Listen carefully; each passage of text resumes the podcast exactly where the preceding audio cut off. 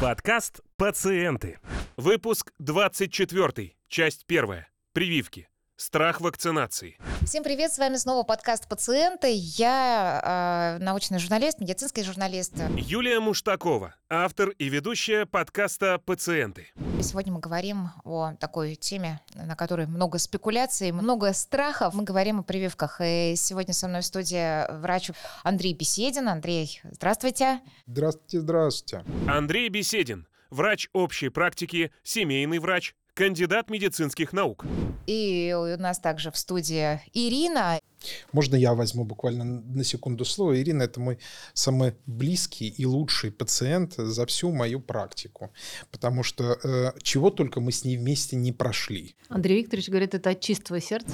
Ирина Аркадьева, мама троих детей. В том числе вы прошли такую интересную историю, как переубеждение человека, антипрививочника, вакцинироваться. Давайте перед тем, как перейдем к вашей истории, напомним, пожалуйста, делитесь вашим опытом, вашими историями, которые касаются прививок, вакцинации. Делитесь им в комментариях. Мы обязательно самые подробные комментарии, самые такие м- ваши яркие истории обязательно разберем с нашими специалистами. Ирина, почему вы отказались от прививок? Потому что, когда у меня родилась первая моя дочка, это был две тысячи восьмой год, и тогда был в расцвете, была, была в расцвете такая соцсеть, как «Живой журнал», и там были всякие сообщества мам, малышей, про здоровье и все так далее, и мы все там дружили, общались, как сейчас там, в других соцсетях, и у одной из мам случилось э, несчастье, горе, такая мрачная история, после прививки полиомиелита у ребенка отказали ноги. И мы, соответственно, сочувствовали, поддерживали, интересовались этой историей. И когда у меня родился там, через год второй ребенок, я решила попробовать стать антипрививочником, потому что мне это казалось в той ситуации логичным. И та истерия, которая была в интернет-среде, в которой я общалась, она произвела на меня большое впечатление. Андрей, а можно вот здесь точно говорить, что одно следствие другого? Я не поленился. Я поднял статистику, официальную статистику по городу-герою Москве в отношении побочного действия вакцинации, после вакцинации от полиомиелита. Я прям взял за, за пять-семь лет ни одной официально зарегистрированной э- осложнений в виде потери подвижности конечности официально зарегистрировано не было. Это так очень интересно, просто в качестве информационного. Во-вторых, как правило, поствакцинальный вариант полиомиелита имеет исключительно теоретическое значение для того, чтобы мы могли его как-то серьезно рассматривать. Это раз, а во-вторых, он очень легко диагностируется. В смысле теоретическое значение? Это, то есть ни разу в практике это не случалось? Единичные случаи поствакцинального варианта полиомиелита в мировой практике. Причем, как правило, как правило, идентификация этих случаев была достаточно несложной. Там находили активные вирусные частицы за, за счет того, что вакцинация была живой полиомиелитной вакциной, ну, пероральной. И на текущий момент, кстати, почти везде в мире используют на всех этапах вакцинации и ревакцинации от полиомиелита и на неживую вакцину, инъекционную форму, что, в общем-то, прекрасно. Есть неживая форма, mm-hmm. то есть, которая колется в мышцу. Очень удобный вариант. Она, как правило, используется в комплексных вакцинах. И есть живая полиомиелитная. Благодаря тому, что у нас появилась неживая вакцина, мы можем не разделять детей, получивших сейчас эту вакцину от полиомиелита, с детьми, которые не вакцинированы в школах и детских садах. Это очень удобно. Не нужно делать новые группы, не нужно кого-то предупреждать. Это просто прекрасно, с учетом того, что у нас вакцинация дело добровольное на текущий момент для детей и их родителей. В отношении вот этого осложнения с ребенком после вакцинации, в первую очередь интернет кишит рассказами о том, что это синдром Гийена-Барре, такое суперредкое аутоиммунотоксическое заболевание, поражающее нервные ткани и препятствующее там всяким двигательным и чувствительным функциям. Гийена-Барре бывает, случается, но вакцинация – это не самая главная причина встречаемости этого синдрома. Ну вот здесь, вы знаете, вот по статистике даже, что синдром Гийена-Барре встречается один-два случая на сто тысяч населения. Вы его сколько раз видели? В своей практике дважды. А сколько лет практики? Я работаю с две тысячи пятого года как врач. Mm-hmm. И, соответственно, за эти годы вот два случая, которые я лично своими глазами видел. Оба случая – это пациенты после перенесенной вирусной инфекции. То есть не прививка стала причиной? Абсолютно. А что же является причиной этого синдрома? Иммунная система по какой-то неизвестной медицинской причине, медицинская наука не знает почему, начинает гипериммунно реагировать, гиперактивно реагировать на наши нервные ткани.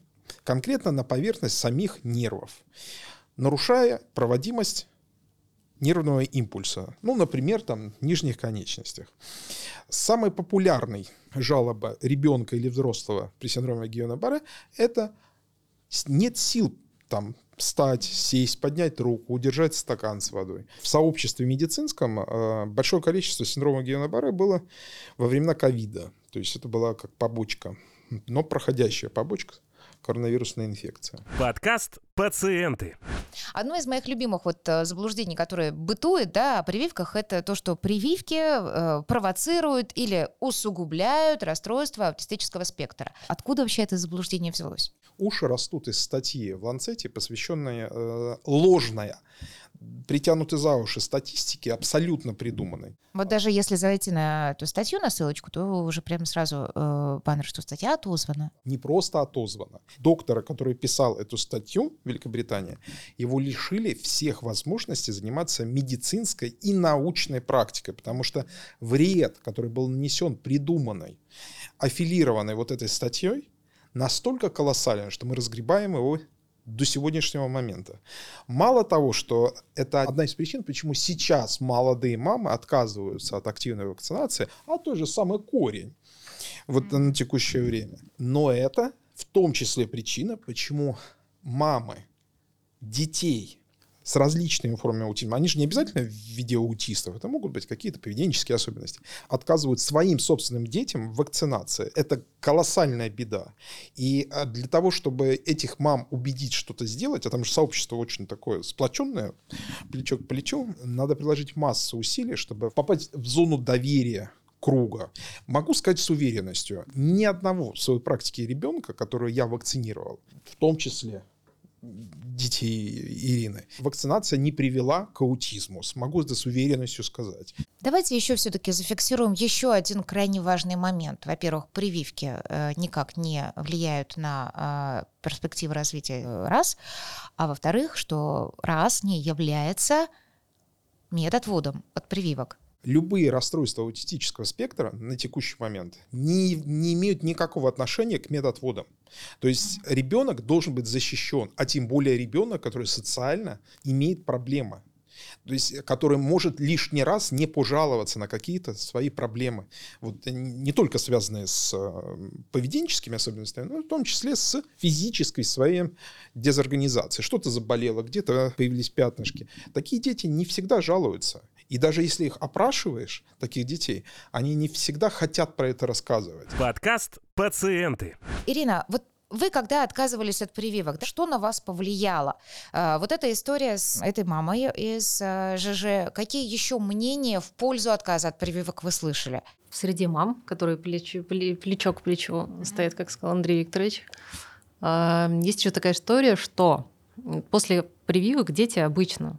Ну, все равно страдают какими-то температурами, плохими самочувствиями и все такое. И мы пострадали тоже от первой прививки гриппа, например. Доктора говорят, значит, у вас был вирус в это время и наложилось на прививку. И вот такая реакция. Давайте все-таки разберемся, что является побочной реакцией, да, нежелательной э, реакцией, а что является ну, там, аллергической реакцией на прививку. Принципиально здесь ответить на один вопрос. Если экстра какая-то инфекция или экстра патология, которая сопутствует вакцинации, либо это особенность самой вакцины. Я когда вот студентам рисую на доске про иммунную систему, вот, я ставлю на доске точку и говорю, ребят, вот это все наши знания про иммунную систему. А наша иммунная система – это Москва в пределах МКАД.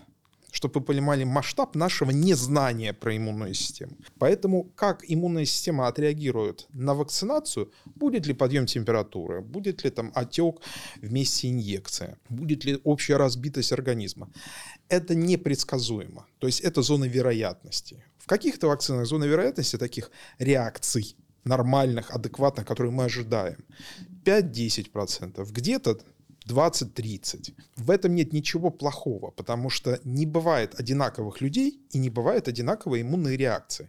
Одна и та же вакцина, например, там, от какого-нибудь клещевого энцефалита, который надо колоть дважды, сделанная одному и тому же человеку с шагом две недели, может давать разные реакции. В первом случае он перенес его классно, все хорошо, все замечательно. Во второй раз мы получили вялость, печаль и температуру тридцать девять. Я прям представляю сейчас реакцию тех, кто все-таки склоняется э, в сторону противников прививок. Когда э, такие люди слышат от доктора, что э, мы не можем предположить там, на сто процентов, да, прогнозировать э, реакцию организма на э, вакцину, сомнения только нарастают. На текущий момент смертность от того же самого клещевого энцефалита составляет дикие там, шестьдесят-семьдесят процентов. Это мировая статистика. То есть э, на текущий момент человек зараженный, который получил клинические симптомы клещевого энцефалита, это проблемный пациент, которого тяжело лечить. При этом наличие вакцинации практически гарантированно не дает развиться в клиническую форму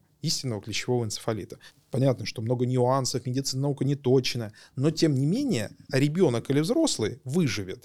И мы не будем думать о риске его выживания. То есть я могу практически гарантировать, что ребенок будет жить. Подкаст «Пациенты». Ирина, наверняка вы в том сообществе, да, в котором вы находились, которые были против прививок, это тоже обсуждалось. Есть у нас риск того, что поднимется температура до тридцати восьми, а есть у нас риск серьезного заболевания.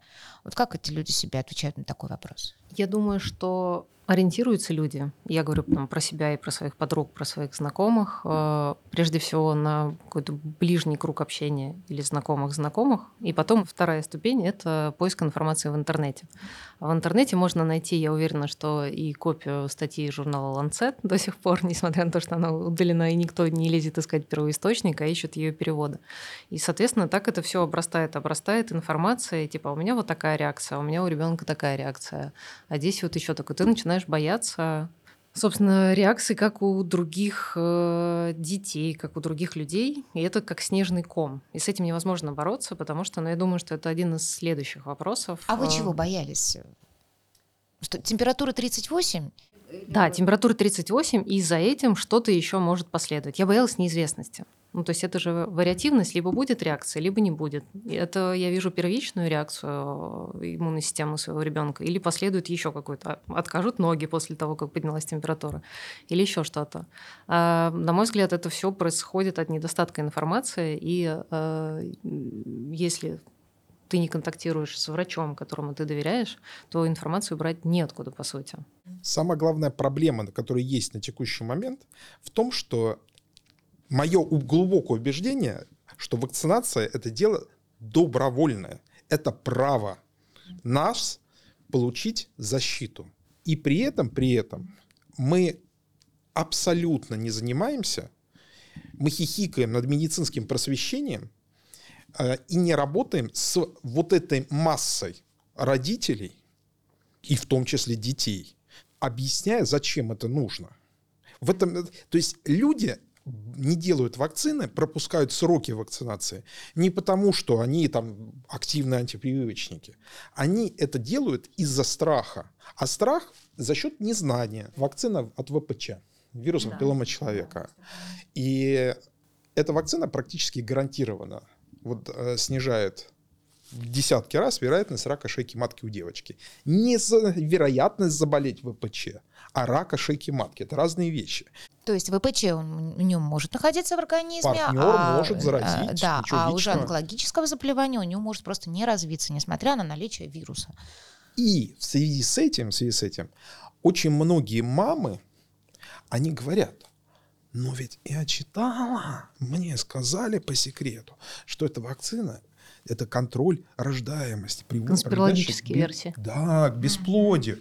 Посмотрите, посмотрите статистику.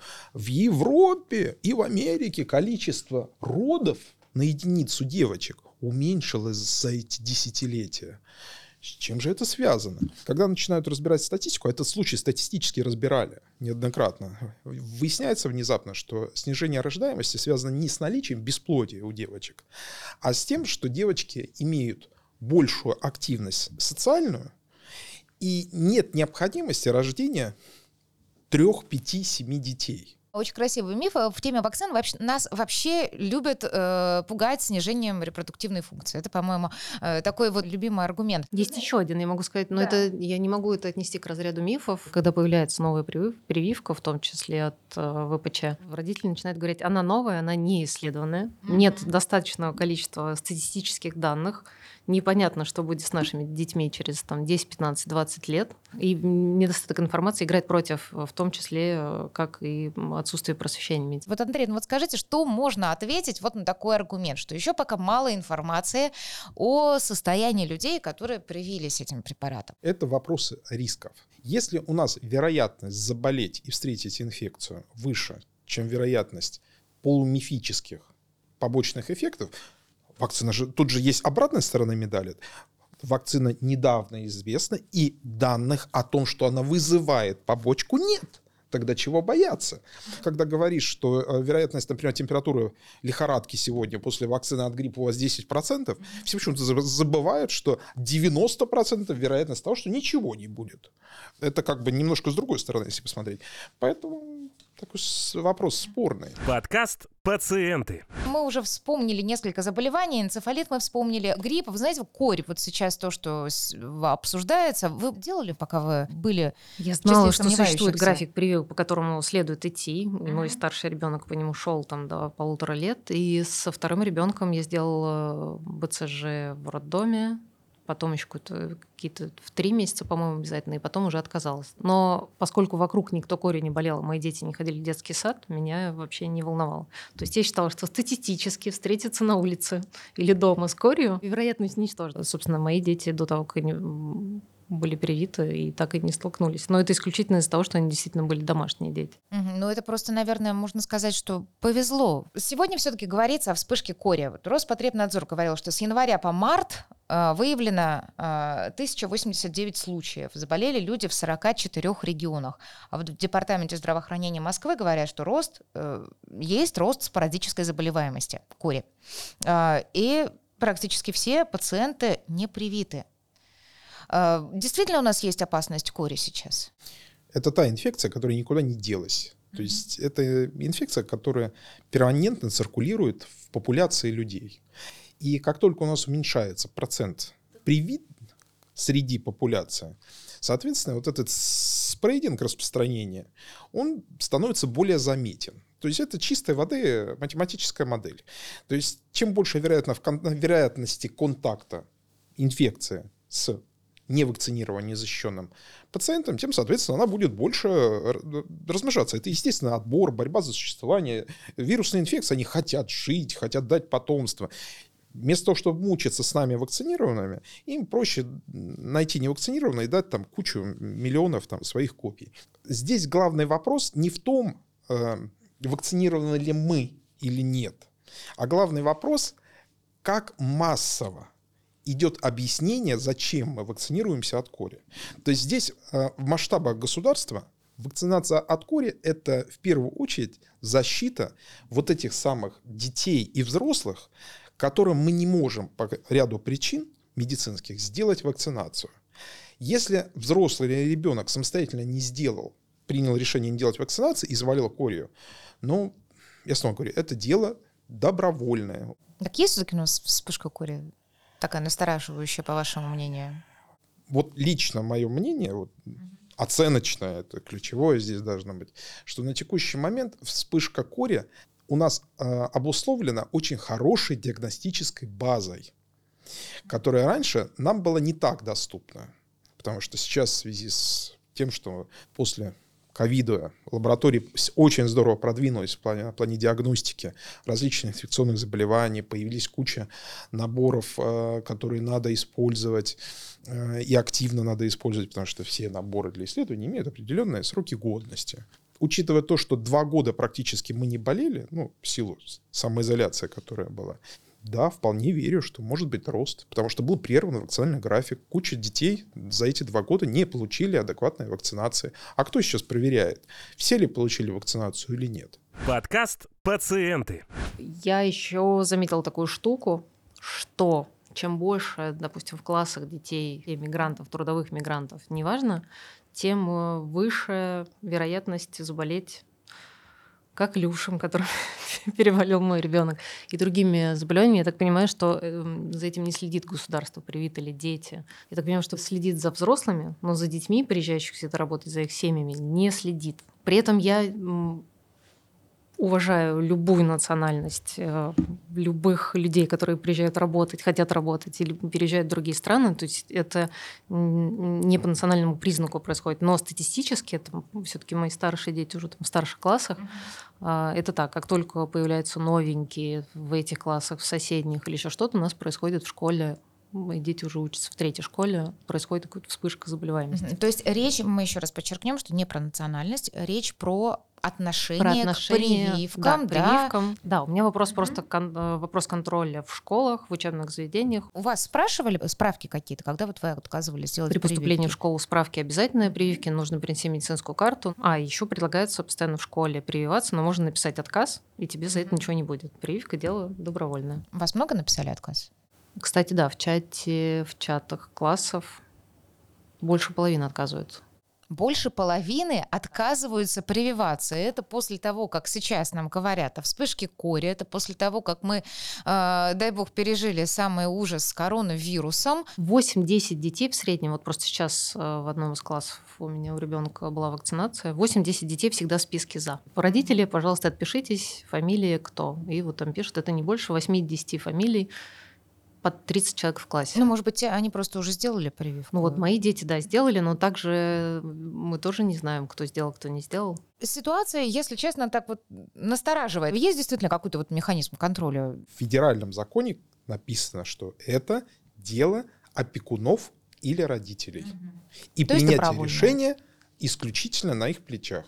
Есть некоторые ситуации, когда вакцинация обязательна, но это скорее уже вопрос, опять же, к опекунам. Например, когда ребенок попадает там, в дом ребенка там, или в детский дом, директор или главный врач данного учреждения, естественно, он всем подписывает вакцинацию, независимо там, от своей точки зрения. Вопрос же не в этом. Вопрос в том, что у нас на текущий момент механизмов, регулирующих выбор, право выбора вакцинации нет. Проблема в том, что они не нужны, если у нас будет нормальная работа с ма- населением, с мамами и папами. Это требует колоссальных усилий. Это надо разговаривать с людьми, это надо проводить массовую работу. Мне кажется, это не только забота государства, врачей, но и самого родителя, опекуна, самого человека вообще по отношению к своему здоровью, к здоровью своих детей. Нужно же проделывать, помимо разговоров с врачами, которым ты доверяешь, колоссальную работу внутреннюю, узнавать дополнительную информацию, узнавать и, и рассказывать и не врачу, и советоваться. Вот я, я здесь прочитала, а вот это вот как вы, что вы скажете? Хочу привести один пример. То есть у меня мама, она врач-педагог, э, и... Она преподавала в медицинском колледже. В те времена, далекие времена, туда приходили девочки после девятого класса. Естественно, после девятого класса приехали в город, вырвались из родительских там, объятий, начинаются беременности. Мама была классным руководителем этих. И, ну вот она села и начала рассуждать вслух. Она любила это вслух рассуждать. Она говорит, вот что делать? Рассказывать она им, что аборт плохо, но это все равно, что говорить, что земля круглая, там, ведите здоровый образ жизни, это не решение. Она посидела, вот, поставилась на их место и договорилась, что они сходят в абортарий с этими девочками. И девочки поприсутствовали на аборте на поздних сроках. И после этого до конца обучения в ее группе не было ни одного аборта. Ну, что вы хотите сказать, чтобы те, кто отказывается от прививок, посмотрели на осложнения? Какие, кстати, бывают осложнения от тех заболеваний, от которых сейчас родители отказываются вакцинироваться? Бесплодие. Свинка. А вот это идеальный пример, мне кажется, да, нас пугают бесплодием. Если мы сделаем прививку, но на самом-то деле к бесплодию приводит сама инфекция. Очень любимая тема там и людей, которые продвигают вакцинацию, и антивакцинаторов. Mm-hmm. Вот это способность теоретическая кори затирать иммунную память, клетки памяти у переболевших. это очень большой там вопрос, делает или нет, но это аргумент, который используют обе стороны. Поэтому зачем нам рисковать и проверять на себе? Затирает там какой-то иммунитет клетки памяти плазматические или не затирает? Это лишнее. Очень популярная история с ветрянкой. Вот это показательно, обожаю. То есть э, ветряная оспа во взрослом состоянии очень часто вызывает формирование рубцовой ткани на коже, лица, спины, плеч. Я переболела полгода назад. Вы были не вакцинированы. Моя мама не помнит, была ли вакцинирована и болела ли я. Она была уверена, что я и вакцинирована, и, и болела. Оказалось, что болел мой брат, а я нет. Но это уже было постфактум, когда я с утра позвонила доктору Андрею по видеосвязи, вся в красных волдырях, и спросила, что со мной. Так я узнала, что я не болела и не привита.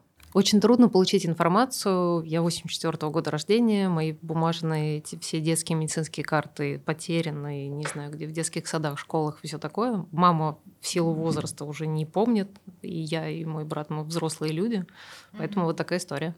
Это, опять же, вопрос вероятности. Масса пациентов рыдают вот такими размерами слезами после того, как они переболели ветряной оспой. Потому что вот эти рубцовая ткань там на лице, бог с ней со спиной, это уже всех мало всех волнует. Ни пилинг, ни глубокий, там, ни лазерная шлифовка, ничего практически не способна убрать. Дорогостоящая процедура, это вообще-то. Даже это... если ее сделать, как правило, эффект незначительный. Да, здесь никто не умирает. Никто, Никто не, не умирает, умирает, но жизнь-то портится, когда у женщины на лице вот эти вот, да, следы. В зеркало-то она смотрится каждый день. Я готова сейчас всех призвать вакцинироваться. Насколько я поняла, ветрянку можно ставить прививку в любом возрасте. Мало того, в любом возрасте. Вакцина от ветряной оспы является одной из уникальнейших вакцин, потому что мы можем ее ставить как экстренную профилактику. В течение на... трех дней. Точно. Случай. То есть, когда приходит э, ребенок из школы и говорит: папа, у меня прыщики, наверное, у меня ветрянка. Если папа, мама и другие дети не болели и не вакцинированы ветряной оспой, они идут и ставят первый укол ветряной оспы вакцины. Слава богу, она есть в наличии. В большинстве случаев этого достаточно. То есть, они, у них получается выскочить из острого заболевания. Я всех призываю, никому не рекомендую болеть ветрянкой во взрослом возрасте. Тяжело это, да? Это тяжело, это больно, неприятно максимально. Это смешно, когда ты мажешься всякими разными мазюкалками. Это просто метки ставятся. То есть mm-hmm. смысл э, нанесения там зеленки, йода, не знаю, там мази Вишневского в том, чтобы поставить метку в этой зоне. Для того, чтобы мы могли понять, в какой момент прекращаются подсыпания. Цикл вируса не остановить, к сожалению. Подкаст «Пациенты». Никому не советуете, не рекомендуете болеть. Все-таки, да, действительно, лучше сделать эту прививку. Но вы дошли до этого через какой-то период. Это была не первая Первая вакцина, на которую вы согласились. Да, и... я сначала начала прививать детей, и потом уже перешла на себя. Но у меня тоже была ступенька. И уже после того, как я попала в руки к Андрею Викторовичу. А почему вы, кстати, остановились? Старшая дочка пошла в школу. Угу. Ее взяли, кстати, с сертификатом прививок наполовину незаполненным. И никто мне ничего не спросил, не сказал. Я просто принесла бумажку, сколько у нее есть прививок. И все. Дополнительно меня не обязали ставить. Хотя бумажку просят совершенно официально, без нее в школу не берут. И она, честно говоря, уже не помню, в общем, Таська не болела, Петя заболел коклюшем. Это второй сын. Да, второй сын, который у меня был привит только в роддоме, и, по-моему, еще чем-то после роддома через три месяца. Вот это я, я не помню, потому что я как раз в тот момент становилась антипрививочником. Ну, в роддоме наверняка это БЦЖ было, да? Ну, БЦЖ и в три месяца еще. Гепатит Б, скорее всего. Больше я ничего не ставила. После того, как месяца, наверное, два с половиной мой сын по ночам сутками мучился вообще, и по ночам и днями ужасным кашлем, был поставлен коклюш уже постфактум. Я решила, что я все-таки попробую встать на путь прививок, на путь прививочника, адепта прививок. И обратилась по рекомендациям знакомых, признакомых, мам, знакомых, признакомых в большой детский медицинский центр государственный. Поставила прививки детям по графику. Там меня чехвостили, отругали, что я пропустила. Просто мне было очень стыдно, унизительно и неприятно. Я через это прошла. Не рекомендую врачам так унижать родителей, которые, которые встали на путь исправления. Дети разнополые, разновозрастные. И на прививки, которые поставили, честно говоря, не помню, как мы догоняли, по какому графику, что, что именно у них была аллергическая реакция. Я обратилась к врачам туда же и сказала, вот, посмотрите, что происходит, вот фотографии, вот что нам делать. И меня отругали еще раз. Сказали, что это никакого отношения к прививкам не имеет. В общем, не поддержали со мной диалог, не успокоили, ничего не сделали. Я расстроилась и решила, что я больше опять не буду иметь дело с прививками, потому что унижение, какие-то реакции. Если бы мне объяснили, как доктор Андрей объясняет, mm-hmm. что, возможно, там лето, цветение, еще что-то, иммунная нагрузка, вдруг резко ее не было, еще что-то, и крапивница – это нормально в такой ситуации. Попейте антигистаминную, и нормально бы со мной поговорили, я бы не передумала обратно. Но поскольку общение нанесло мне морально-психическую травму, я, конечно, преувеличиваю сейчас, говорю, чтобы пошутить немножко, снизить градус, но мне было очень неприятно, да, я решила опять не прививать, потому что адекватной обратной связи не было. О том, как все-таки вы вернулись к прививкам, о том, какие прививки нужно обязательно повторять во взрослом возрасте, о каких прививках надо помнить, выезжая на дачу, о каких прививках нам надо будет помнить перед осенним сезоном, мы поговорим уже во второй части.